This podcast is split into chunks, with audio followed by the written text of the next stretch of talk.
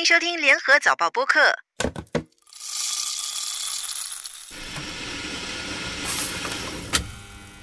欢迎收听茶水间三问，我是每周问东问西的吴婉君。这期我们要问新加坡大选日期，蟒蛇鳄鱼谁该杀？婚宴红包行情。茶水间三问，每周三个问题，畅聊天下事。新加坡什么时候举行大选？It has been my great fortune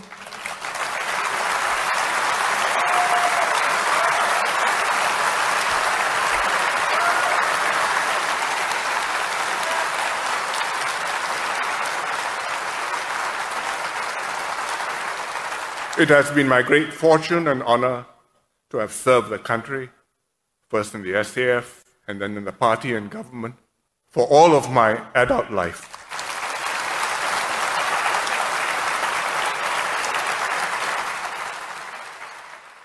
领导新加坡将近二十年的李显龙总理，终于要盼来退休的日子了。他在上个星期天举行的人民行动党大会上宣布，会在明年十一月二十一号行动党七十周年党庆之前，把棒子交给副总理兼财政部长黄循才，由他率领人民行动党出征下届大选。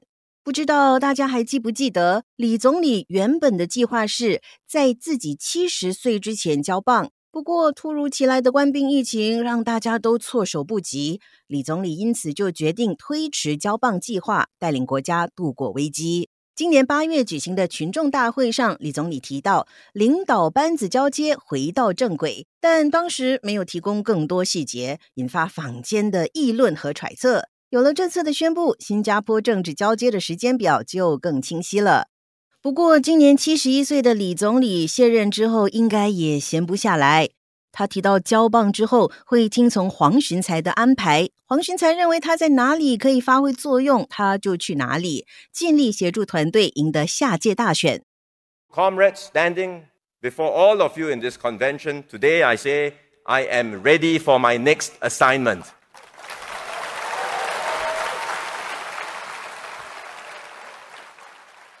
黄循才早被视为总理接班人，正式交班只是形式。那么大家现在最关心的，应该就是什么时候有公定假日啊？不是，我的意思是什么时候要举行大选？根据规定，下一届大选最迟必须在二零二五年十一月二十三号举行。政治观察家预测，大选最早在明年底举行，但极有可能在后年，也就是二零二五年才举行。那黄循才究竟什么时候接过总理的棒子呢？是明年八月的国庆群众大会之后，明年初的财政预算案之后，还是更早？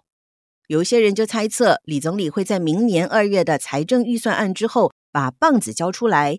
这是因为政府预计会在明年的财政预算案上宣布新加坡携手前进，也就是 Forward Singapore 运动的具体政策改变。作为这项运动的领军人兼财政部长，黄循才需要负责拨款等事宜，同时也能够通过这个代表作表现出他的治理能力，赢得人民的信任。其他观察家就认为，李总理会发表他最后一次的国庆群众大会之后才交棒。你说呢？到茶水间三问的 YouTube 评论区留言。领导交接的齿轮已经开始转动，新加坡政坛在未来的一年里应该会很精彩。黄循才怎么带领全国人民，就让我们拭目以待吧。今天要聊的第二个问题是：为什么蟒蛇不能杀，鳄鱼就要人道毁灭？新加坡这个花园城市，时不时会迎来一些特殊访客，有的在天上飞，有的在海里游，有的还会直接跑到小贩中心跟食客 say hello。最近就有两起跟野生动物有关的事件，特别引起关注。第一件是上个月出现在东海岸一带的一条鳄鱼，这只三米长的河口鳄鱼属于濒危物种，同时也是顶尖的捕食者。它能够避免某些猎物数量激增，因此杀死鳄鱼可能会对生态系统产生影响。新加坡爬虫协会负责人当时就建议有关当局转移到其他的地方。不过，迎接这条鳄鱼的却是人道毁灭的下场。在另一起事件中，一条蟒蛇闯入熟食中心之后被众人暴打。一名摊贩称不忍心看到蟒蛇奄奄一息挣扎，就举起刀来砍杀蟒蛇。不料摊贩却因此收到一张一千块钱的罚单。同样都是野生动物，那为什么蟒蛇不能杀，鳄鱼就要人道毁灭呢？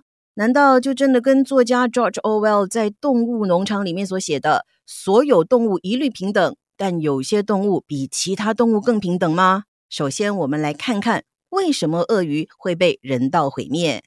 Moving the crocodile away from the Marina East Beach would have risked returning to the site, venturing to East Coast Park, or even straying into another area with high human activity along our coastline.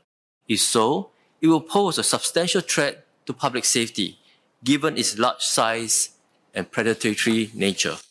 通讯及新闻部兼国家发展部高级政务部长陈杰豪在国会上说：“把鳄鱼迁移安置到其他地方，当局也不是没有考虑过。不过，双溪部落湿地保护区不能再容纳更多鳄鱼。 如果把鳄鱼放走的话，它之后可能会返回捕获地点。这种鳄鱼曾经在其他国家袭击，还有杀害孩童跟成人。考虑到大家的安全，还是人道毁灭会比较好。”那么蟒蛇又是怎么一回事呢？国家公园局说，蛇一般是害羞的动物，通常会从人类身边溜走，只有在被逼入绝境或者是受到威胁的时候，才会做出一些保护自己的举动。如果有需要，也可以拨打热线，请专业人员帮忙处理。这么说也没错，但是新加坡人缺乏对野生动物的认识。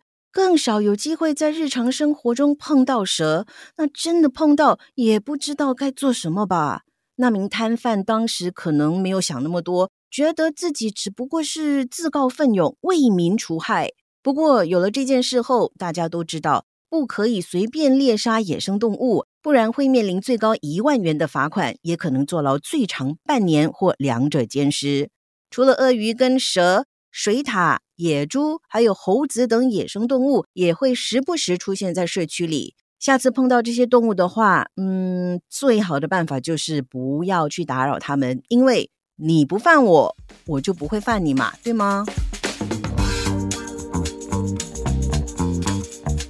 今天的最后一个问题是：四百元婚宴红包，你觉得合理吗？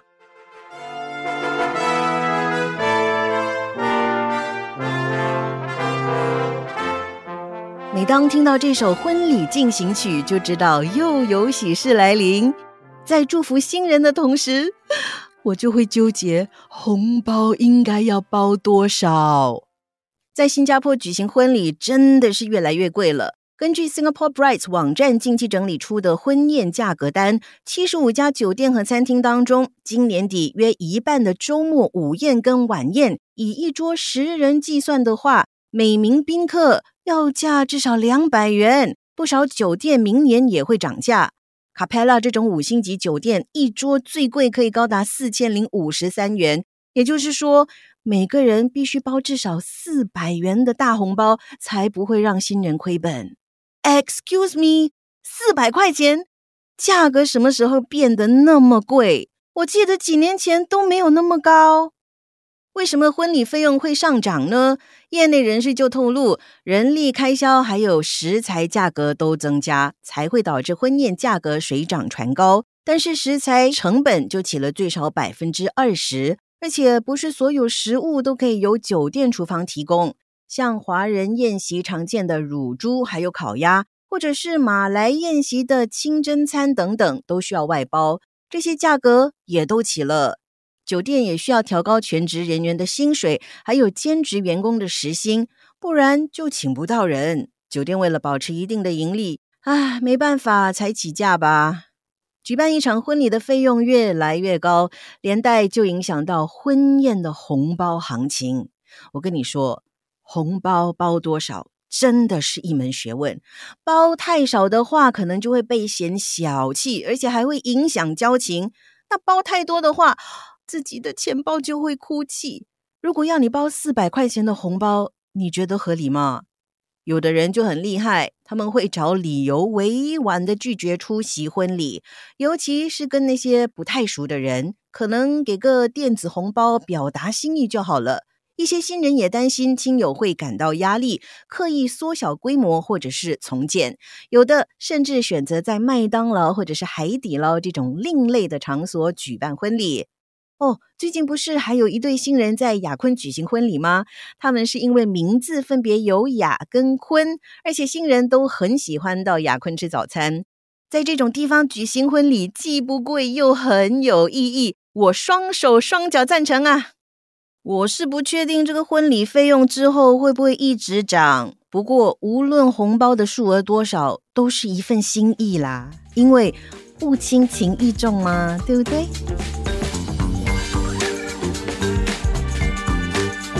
收听《茶水间三问》，我是问东问西的吴婉君。本期节目撰稿李思敏，播客编导李怡倩、王文义。《茶水间三问》可以在联合早报以及各大播客平台收听，欢迎你点赞分享。